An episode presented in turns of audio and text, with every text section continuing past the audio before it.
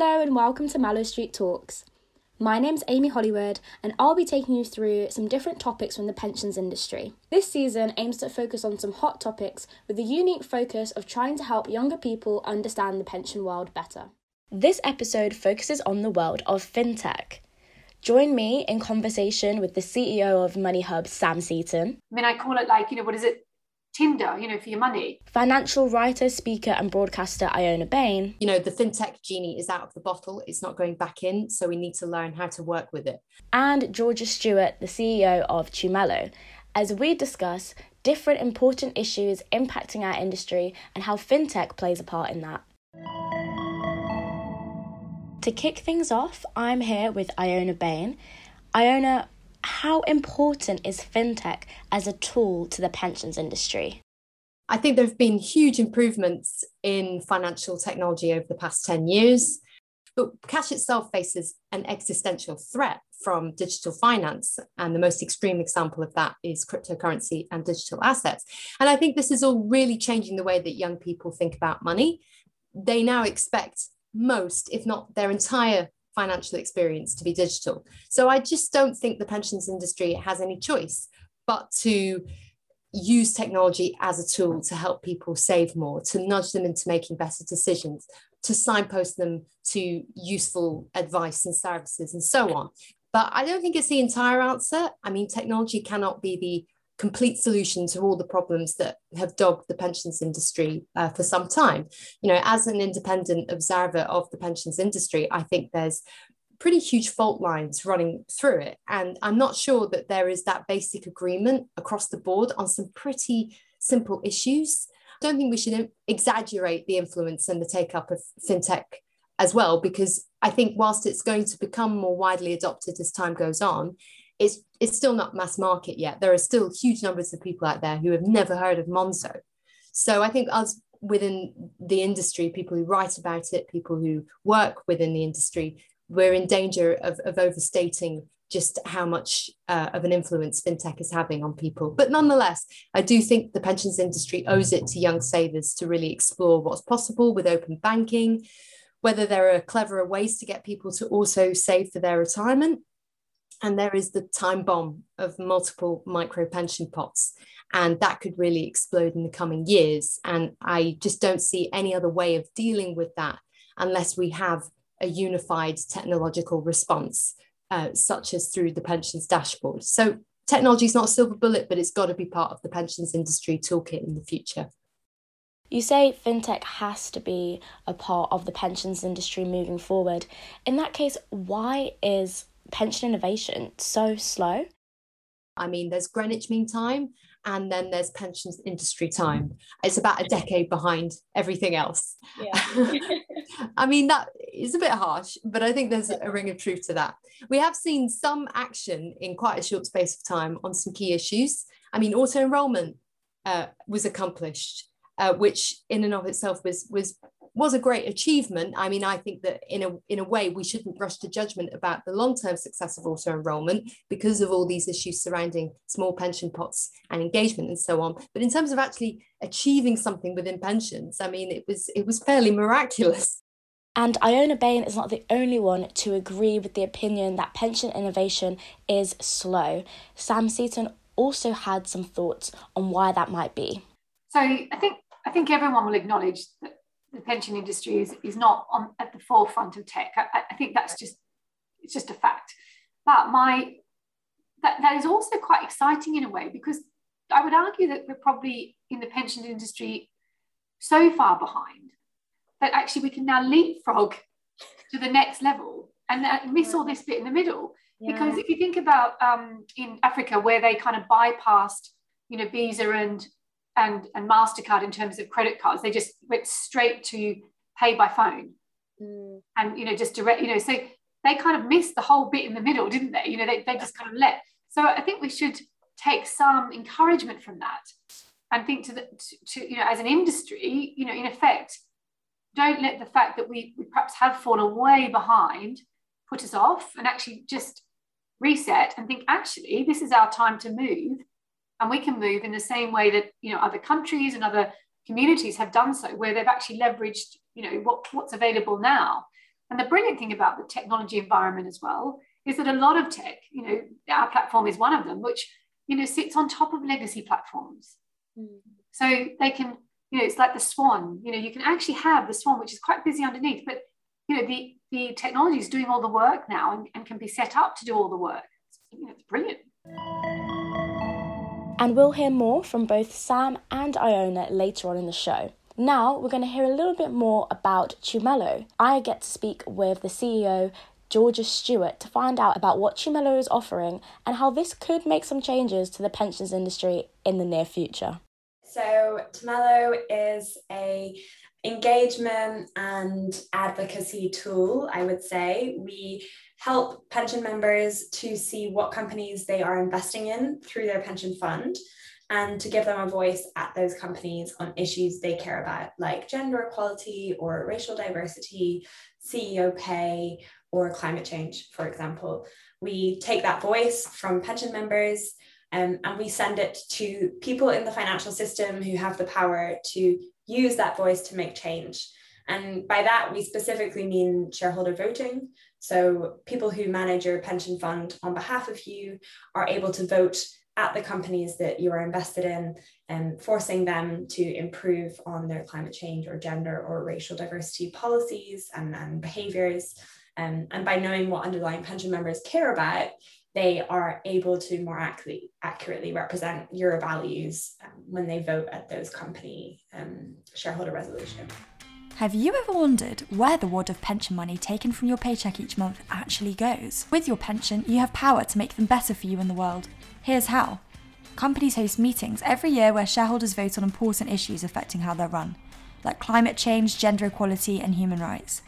When shareholders vote a certain way, companies need to listen and change how they operate. Here's where you come in. For the first time, your pension provider is giving you a voice on these issues too, so that you can see the companies in your pension and have your say on the shareholder questions they're voting on. We've just had a snippet of one of your adverts for Tumelo. Could you just tell us a little bit more about the impact that finance has on environmental and social issues that some people might not realise? Yeah, sure. So if you think about the stock market, the stock market is um, basically made up of companies. It's very simplified, but um, when a company gets um, big enough, then it can raise money through the stock market by IPOing. You might have seen Deliveroo doing that, for example. IPO stands for Initial Public Offering. This is the first time a company's stock is available to buy on a stock exchange by the general public. But this unfortunately didn't go so well for Deliveroo. Many people blamed bad timing as one of the reasons why, which is fundamental to having a successful IPO. Now, typically, the average member of the public, so the average pension member, for example, doesn't buy a direct share in a company like Deliveroo. Instead, they buy into that company through a fund. And a fund is um, like a financial product that owns lots of individual companies inside kind of one product. It's like a basket of, of companies. And so if you buy a piece of that basket and you kind of automatically, indirectly own Deliveroo and Amazon and Google and Shell and Exxon and you know british american tobacco whatever. So you don't have that much choice in in in what companies you have. You only can choose which fund you buy. And then you also don't really have a voice at those companies because the person that has the power in that situation is the person running the fund and you kind of buy into their service, if that makes sense. So when it comes to the power that you have as a shareholder or the power that financial markets have, it's really about dictating the behavior and the policies and the operations of those underlying companies. So if you think about a company like Exxon, its um, executive team are working to drive profit um, from Exxon's products and services, and they're doing that on behalf of shareholders. So essentially, they're doing that on behalf of the fund that is invested in it and the underlying shareholders who are invested in that fund, i.e., me and you. So if we, as suppliers of capital to Exxon, by buying a share, we're giving them money. If we're saying we want, we're going to give you this money, but we want you to be have a more aggressive climate transition or we want you to improve your plastic packaging if you're Amazon or you know we want you to improve workplace diversity then um, you know you have power because you're making an exchange of value in that in that sense and so really the the effect the financial markets have on the environment it's not the financial markets themselves because they're just kind of like a construct they're just kind of in your mind mm. Actually the thing that has the effect is that it's the company and it's the operations of that company that is being invested in at the end of the line on not just the environment but also on communities and you know how they treat workers in their supply chain and all sorts of things. A lot of people in the industry say that the way to engage with younger people um, is through different kind of methods things such as apps. What i'd be interested to know is is this actually true in, in your in your guys' case?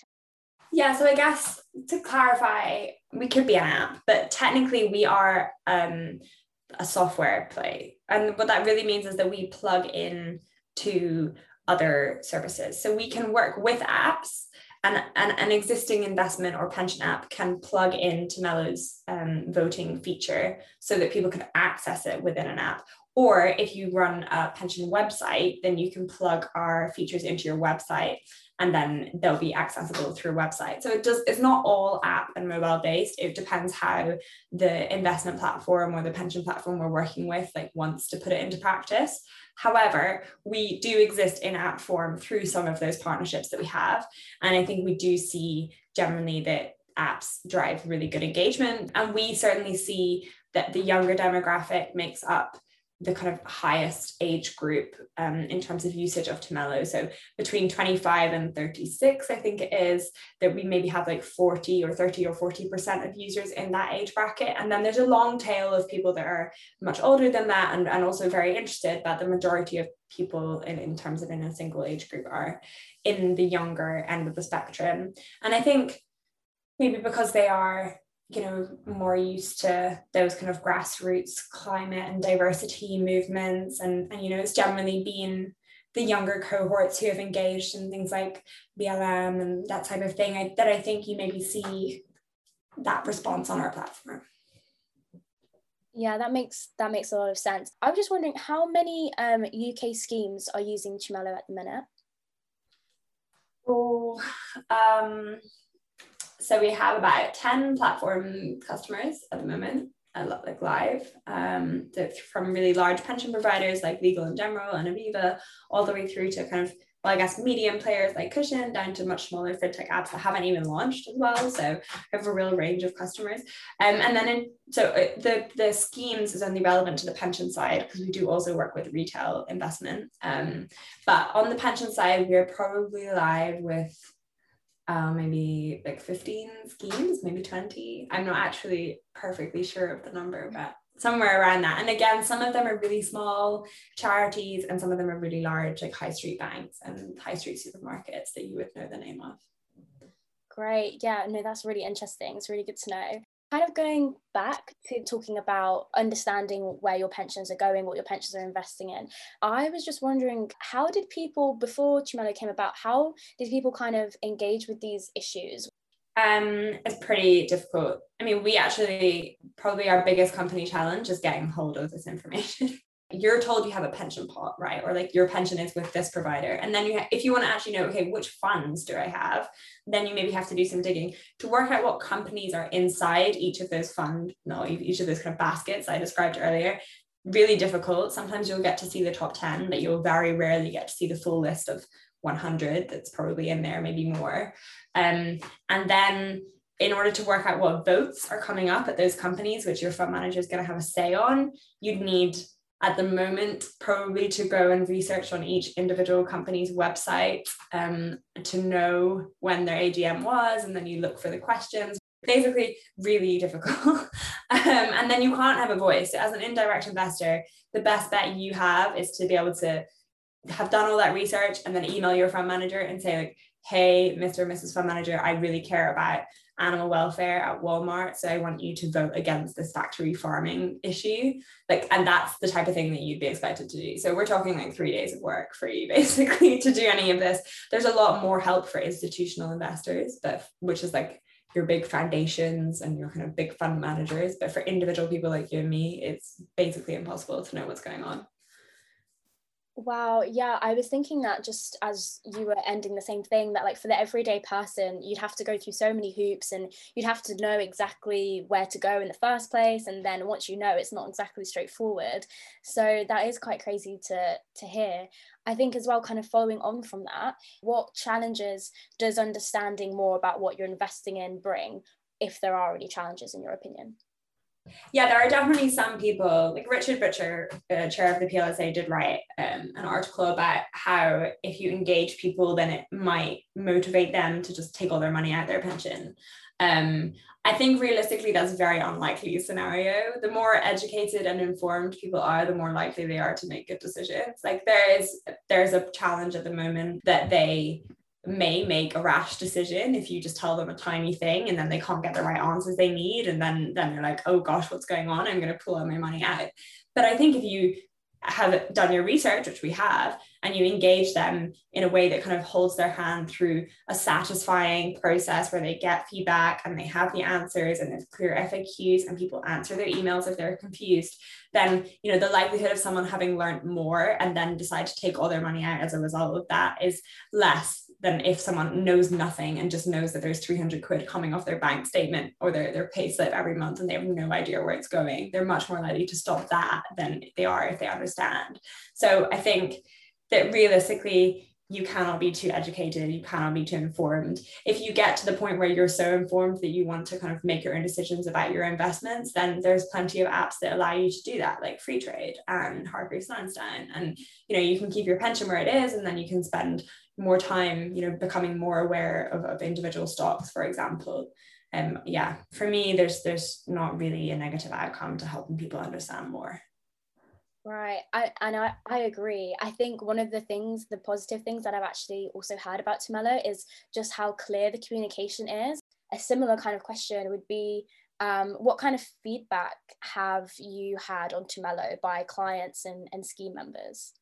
Yeah from various levels like providers really like what we do because we help people come back to the platform. I was just looking at some data the other day where 50% of the people that come back to Tumelo's homepage then click through to their provider's homepage from ours. So that's half the people that come to our platform to vote are then going back to their pension portal and you know looking at how much money they have invested and thinking about where that is and kind of updating their email information and all the things that providers need people to do. So providers like it and then workplaces like it because it helps them to provide more sustainable investment options.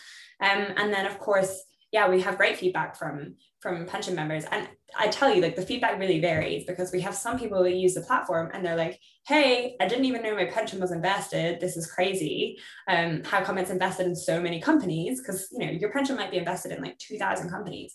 And most people coming onto our platform, I think like two thirds of people at the moment don't know their pensions even invested. So forget about voting, just like showing people that it's invested in companies is, is, is like great for most people.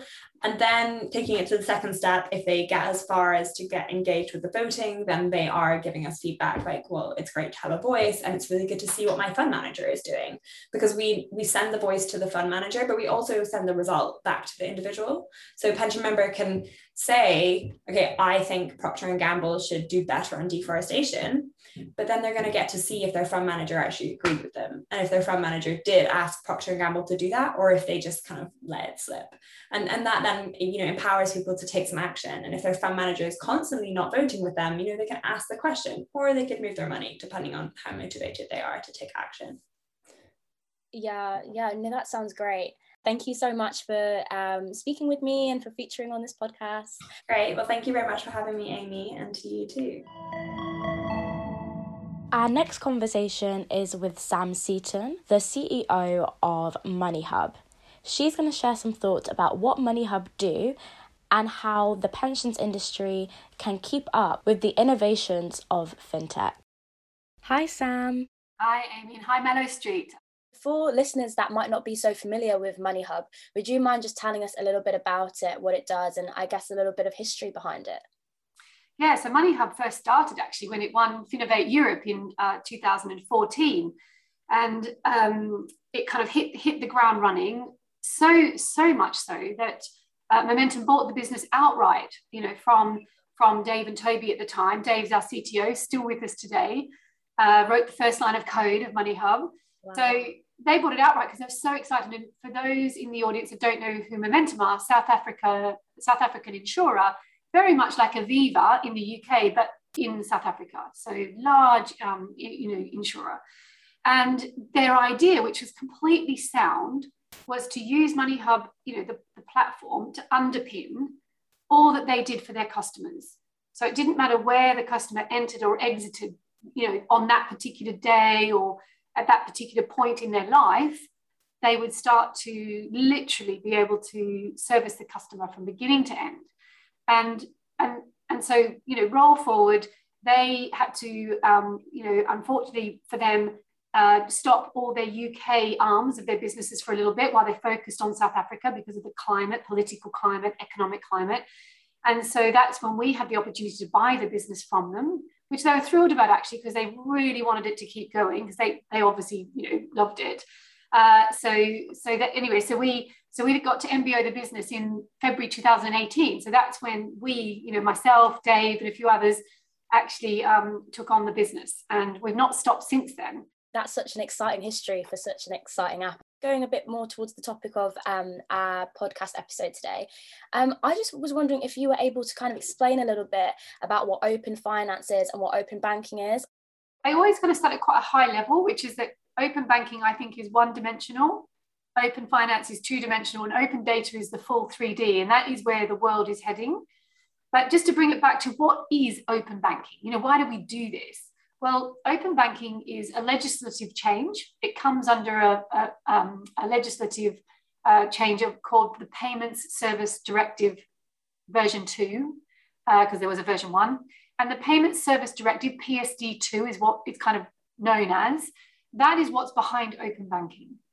So mm-hmm. open banking is what the UK has, has I guess, termed PSD2 because actually the UK went ahead of the rest of the world with that legislation. And that's because really what the whole point of it was is to break the hold that the banks have, in particular the CMA9, have on, on our transactions and our data in, in relation to our money. So if you think about it, you know, the, the fact that, you know, you have to have a bank account now, can't get paid without one, can't get your pension paid by the government without one. So there isn't, it's not negotiable. You have to have a bank account. And so therefore, you know, by definition, the banks almost have a captive audience, don't they, in terms of people. And there was some, you know, concern that that's not quite the right setup. So literally open banking is about making a fairer, level of playing field for all businesses. And what it really means, you know, for the people listening on this podcast, is that they can now actually, you know, interact with their customers in exactly the same way that a bank can today. And they can do that by encouraging a value exchange in terms of we'd like to help you sweep money into your pension, benefit from the tax break you get from that, and actually we'll make that automated. And, and they can do that in a way that is seamless and automatic for people like you and me. And they can only do that because of this PSD2 regulation and because of what we call open banking. Right, that makes sense. In your opinion, do you think that open finance is kind of a solution to solving youth engagement? You know, there's a lot of talk in the pensions industry about how to engage people in general, um, even bigger talk about youth. Um, yeah, is is open finance a solution to this? Can it aid it? What what do you think? So so I'm obviously biased, right? So but but yes, because if you think about just the way the world works, really fundamentally, we would not be obsessed by education of our children, of, of the world at large, if we didn't think that knowledge was, was not something that people should have to empower them, you know, to be to be able to make informed decisions, you know, even about their life. Forget money for a second. We wouldn't we wouldn't be obsessed, would we? I mean, we just, you know, and the world is obsessed, and rightly so. Because to me, knowledge, you know, enables you to make informed decisions. So, why wouldn't we want to embrace open finance to allow people to see everything in one place effortlessly? Then, why wouldn't we want to automate the insight, which, by the way, people want more of, not less of? They have no worry about you know, algorithms in the background running over their data and saying, hey, what about this? Or have you thought about that? No problem at all. In fact, they think it's brilliant. I mean, I call it like, you know, what is it? Tinder, you know, for your money. You know, you can swipe left. I don't, I don't care, you know, and you can swipe right and think that that's, I, yeah, I want to do that. So why wouldn't we want to do that to enable people to be more informed, you know, have it at their fingertips and therefore make better decisions all the way through the journey they're on because mm. actually we we know in the position that we're in that the earlier you start you know the better the decisions you make sooner the quicker you benefit and the less impact it has. Coming back to money hub um, i was just kind of wondering what feedback has um, the money hub app received in the years that it's been running? Have there been um, any kind of concerns especially recently around the rise of scams with covid? It'd be great to hear a little bit about that. Yeah, so look, I think you're going to find people are in two camps. There's a group that are terribly worried about everything going online and, and being accessible and a feeling that it could be excellent. Let me give you an example. So I had a, a friend that said to me, Oh, well, I, I, I can't put Money Hub on my phone. If I lose my phone, you know, that, that would be everything. You know, someone got in, that's they've got everything about me financially, you know, all in one place. So I can't do that. So then I said to them, I said, Well, you know, but all the all the pieces that you've got in effect that underpin that. So, you know, your Hargreaves Lansdown account and your SIPP with AJ Bell and your, you know, your um, you know, your Lloyd's bank account and your Santander, you know, do you have all of those apps on your phone? What well, yes. And I'm like, and when you go into those apps, you can actually transact, can't you? You know, you can move money about in your AJ Bell SIPP, I think, you know, from what I know, you know. And they're like, yes. And I'm like, so so don't you think it would be better to have actually none of them on your phone and actually just have Money Hub where actually you can see it all. And actually if you want to make a transaction then you then you go on in, into the, the specific one to do that. But don't you think if you're worried about your phone you shouldn't have any of them on your phone in the first place? And you only do that when you're at home on your laptop. And they looked at me and they're like i have never thought of it like that. People are not thinking logically. And i get that because that's the whole premise of behavioral economics. We, we don't. Human beings do not think logically uh, when it comes to our money. So it's part of the reason we're sitting here today, actually. Isn't it better that if there is something going wrong somewhere, that the person sees it instantly? It's like, oh, someone's actually accessed my such and such a pension because I've just seen the access. I've just seen it ping up in, in Money Hub. I guess my pushback, you know, the apps that are being downloaded, the most popular apps, Netflix, Disney Plus, TikTok, YouTube, it's time for the pensions industry to embrace what consumers are doing and understand that the expectation of what we do with them is not being set by us, it's being set out here. Money Hub. It's your data protected that was just a small clip of one of your adverts. You have quite a long advert talking about data protection. So I've got to ask the obvious what can you say to listeners to inform them about how you protect their data? I think they'd probably like to understand probably a little bit more about the detail, you know, of how it actually works and how it's more secure. And you know, definitely reach out on that. But just just to kind of reassure people, just to give them a bit of a bit more sense about how this happens. So going back to um, you know the security issue, which I think is you know is is it is I mean don't get me wrong, it's very important. I mean you know we need to keep people's money safe, but just just so people understand the way that data is stored in the modern architecture, so not in the legacy systems, which actually a lot of them will have. Mm. Is it's distributed databases, and the, and the reason I wanted to just explain it is because when you put your all your data into Money Hub and you see it all in one place, behind the scenes, what's happening is that gets distributed across many servers it, it, and it's all separated. And each key between all the data is also separate. So I guess what I'm trying to say here is that if you think about it in terms of actually you, you can see everything in one place, but even if you someone stole all the servers, you know, from, from wherever we're storing the data, all of them, when they actually uncouple the servers, all they're going to get is the equivalent to like shredded paper. Wow. Because, you know, your name, you know, Amy, is on this server, and then there's a key that's linked to another line of your data on that server that's a key linked to another line. So even when you get all the servers, I get Amy, Sam, and Ben from one. It's like, well, it's not helpful, is it? I mean, what I can't do anything with that. And, and the effort, the effort to try and put together all of that data and all of those keys, actually, they're not going to head that, that's not where they're going to head to try and, you know, breach, if you like. That's not the first point of call. There's way easier places. And actually, unfortunately, it is with the legacy systems. Wow. You know, that, you know, because they're not, that isn't how they're engineered. So what I would say is, you know, you want you want to move with the technology because it is getting safer, more secure. Thank you for explaining that. I think that's a really good point to make, and it's reassuring as well to hear from somebody like yourself who has a great knowledge in that area. Um, so yeah, thank you so much. Thank you for your time and for featuring on the podcast today. Well, thank you for having me. It's great. Lovely to meet you, Amy. So now we've heard from two platforms in the world of fintech that are making changes that are having impacts on the pensions industry. Now we're going to speak to financial writer, speaker, and broadcaster Iona Bain. She's also the author of a book called Own It, which is all about how young people can start investing. She's going to share some thoughts with us on how she believes fintech is impacting the world of pensions and what to do with all of this information about all of these great platforms how as a saver you're supposed to know you know which new app to use or what what fintech is is the best and how are you supposed to gauge that? Well the short answer is you don't know which app to use and and how to navigate fintech um, to make it work for you. Um, the longer answer is that we are in the very early stages of open banking.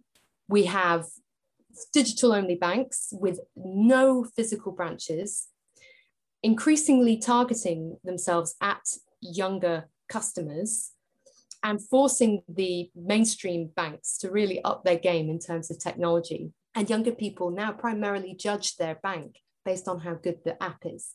I think that that's the beginning of, of, of a young person's journey, if you like, when it comes to fintech, not to use a cheesy, overused word, but still, I think that that's where they begin the process of understanding about financial technology. But there's still a little bit of um, reluctance around open banking. Yes, young people are, are comfortable exchanging their data uh, for services. Uh, they understand that data is, is becoming the new currency, whether they like it or not. But that doesn't mean that they're fully embracing that change yet. And so I think it's going to take a, a long time before open banking becomes really normalized. Uh, and also, I mean, every week I get press releases announcing the launch of a new fintech app uh, that's going to revolutionize the financial industry and change the way that people manage their finances. I realize that really you've got to hold judgment. You've got to you've got to reserve your judgment until um, you've seen that app has really reached an audience and, and that you've started seeing it really work for people out there. As things stand, there's, there's, there's no way of people kind of really understanding which apps work for them. It's a, it's a process of trial and error. They have to go out there, they have to try them. If only there was a way for us to understand which are the best apps for our needs and purposes. Um, but I think that's probably too much to ask for. It's so interesting how the app experience really does change um, I mean, I can only speak for people of my age group. It really does change what people go for. I hear conversations all of the time of my friends just being like, "Oh, I don't use this bank anymore because I can't mm. really send money that easily. So now yeah. I'm using this bank." Or, yeah. "Oh, it's it's harder to split the bill with that app." And it's all about the app experience. It's just so mind blowing how that's yeah. what we focus on now. I think it's not just about people enjoying a banking app and, and, and finding it fun uh, and easy to use. I think people will increasingly see the need to have a good banking app as a way to protect their finances and keep themselves safe. So, a good example of this is the fact that my brother recently um, didn't realize that he had fraud on his account until his bank phoned him up to tell him. But I think that if he had had access to a better banking app, he would have much more easily spotted that fraud. I think it's inevitable that that that we're going to see wider take up and that people are going to expect not just banks but all financial companies to offer apps that are as intuitive and, and helpful as that. Yeah. Do you think that technology is something that will disrupt or already is disrupting the traditional savings environment? And what will be the effect on the industry and savers? Because um, I'm also thinking a little bit about how young people can you know speculate on stocks rather than pensions you know they mm. they see that investment they think they see that as like strategic investment for long term but actually pensions can also be that strategic investment for long term so yeah, what are your thoughts on that? Yes, it's a very good point. I think technology is definitely already disrupting um, the the whole financial market. Um, it's disrupting how young people see their finances, um, and the pensions industry has has got to um, grapple with that uh, and and try to uh, come up with its own compelling uh, proposition, if you like, in this new world um, rather than uh, take the attitude that um, you know it's pensions sit apart from everything else in glorious isolation. I don't think that that that particular attitude will hold. Mm. Um, I think we need to change the language that we use around pensions and retirement. That's a, a really important first step. And I think that we start that actually, in my opinion, by ditching the word saving, mm. because I don't think it actually reflects the changed world of pensions that we have now, where people are investing their pension contributions and they are taking risks in the stock market. And I think we need that precision of language and terminology to reflect that. Otherwise, we're going to add a layer of mistrust and confusion and misunderstanding to this whole area that is unnecessary because there's already enough confusion, mistrust, and misunderstanding. And it's going to be counterproductive in the long run. And because young people are starting to discover investing, they are starting to understand what investing means, they're being targeted directly by share trading apps such as Freetrade and eToro. Uh, they are becoming a bit more experimental in their financial behavior and they are getting comfortable taking risks. And therefore, the pensions industry needs to understand that uh, and start to position itself so that it's part of those considerations that young people have about their, their long-term finances because a lot of these new apps are starting to offer their own pensions. Uh, and so those could be the, the, the first i mean if you if you log on to those apps already as a as an enthusiastic customer who, who's regularly trading shares then if you see an option to open a pension then that might be the first time that, that you've ever had the word pension mentioned to you. And therefore, it's going to be the most natural thing in the world to go with that provider. Whether that's the right decision or not is a whole other matter. I mean, if people are learning how to invest their pension through share trading apps that send you notifications every time there's a there's a new IPO or which tell you uh, in, in quite an addictive fashion how much your pot is going up every single day. And I think engenders quite a short term attitude to investing. I'd argue maybe that's not the best way to start investing your pension, which we all understand is a very, very long term thing. Um, but, but nonetheless, we, we have to accept that this is happening now. Uh, coming back to you know what I said right at the top, that that genie is out of the bottle. Um, so yeah, we are already seeing a lot of disruption um, for better or worse.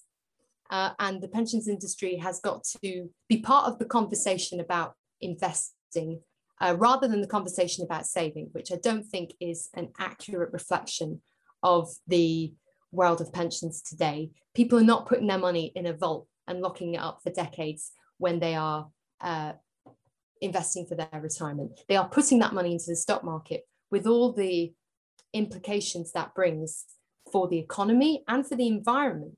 Uh, and if we are not talking about the realities of the stock market and, and the kind of the realities of capitalism even, uh, then we're missing, I think, a golden opportunity to engage with younger savers. There we are. I've, I've started doing it again now, of younger members in, in pension schemes. We're missing that golden opportunity to engage with them um, because we're creating this detachment that that I think that we've that, that I think that's been the theme of our discussion really all throughout that you know having this detachment from from your pension and being given permission to be detached from your pension is, is really unhelpful. We do actually have to convey to young people look, this pension pot is, is a living, breathing, dynamic investment pot, you know, and um, its outcome is dependent on your decisions.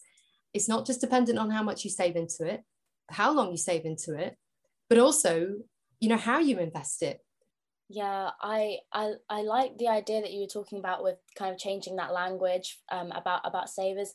And i think i could definitely see that happening especially with how much um, how much talk there is about where your pension's being invested obviously yeah. esg is such a big thing that is constantly being talked about and so yeah. I, I can actually see the language changing a little bit how how much are traditional providers having to invest in technology just to keep up, do you think? I think they're having to spend millions of pounds uh, just to keep up with these more nimble startups.